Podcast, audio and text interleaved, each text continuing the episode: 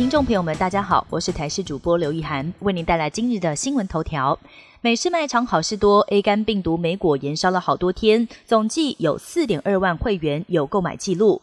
好事多在今天公告赔偿方案，针对受到影响商品的会员，除了全额退款之外，也提供对等的慰问金，也就是四百六十九元以及五百四十九元。不过对此，消基会董事长怒批诚意不够，因为按照食安问题的团体诉讼结果来看，应该至少要赔偿三千元以上才算合理。行政院主计总处在今天表示，三月份全体受雇员工经常性薪资平均为四万五千四百三十二元，月增加百分之零点八三，年增百分之二点四。今年前三月，全体受雇员工经常性薪资平均为四万五千两百八十六元，要比起去年同期成长了百分之二点三六。但是因为通膨率达到百分之二点六，剔除掉物价因素之后，实质总薪资衰退百分之零点二三，也是从二零一七年以来首次出现衰退。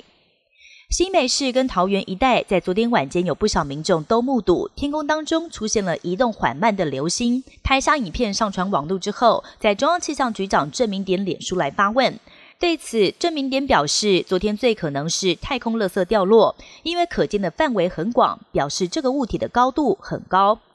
以巴冲突越演越烈。以色列军方表示，截至当地时间十号晚间，巴勒斯坦武装分子朝以色列发射了至少四百多枚的火箭弹及炮弹，而其中有一百五十三枚遭到拦截，并没有传出伤亡。这波攻击是为了报复以色列空袭巴勒斯坦，造成二十一人死亡，包括三名圣战团体的指挥官。而以色列遭到报复之后，也随即发动新一波的空袭，再度击毙一名指挥官。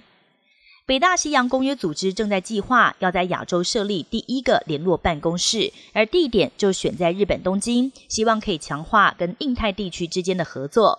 日本外相证实，北约和日本政府现在正在讨论，表示他认为东欧情势对亚太会有直接的影响，也不会言北韩核武威胁的同时，中国是最大的挑战。搭长途班机的经济舱乘客很难睡上一顿好觉，但是纽西兰航空将在明年九月份推出业界首创的舒眠舱，乘客只要加价一万元台币上下，就可以在航程当中躺进舒眠舱的床位，平躺休息四个小时。未来将会优先设置在纽西兰奥克兰往返美国纽约以及芝加哥的航班上。以上新闻由台视新闻编辑播报，感谢您的收听。更多新闻内容，请锁定台视各界新闻以及台视新闻 YouTube 频道。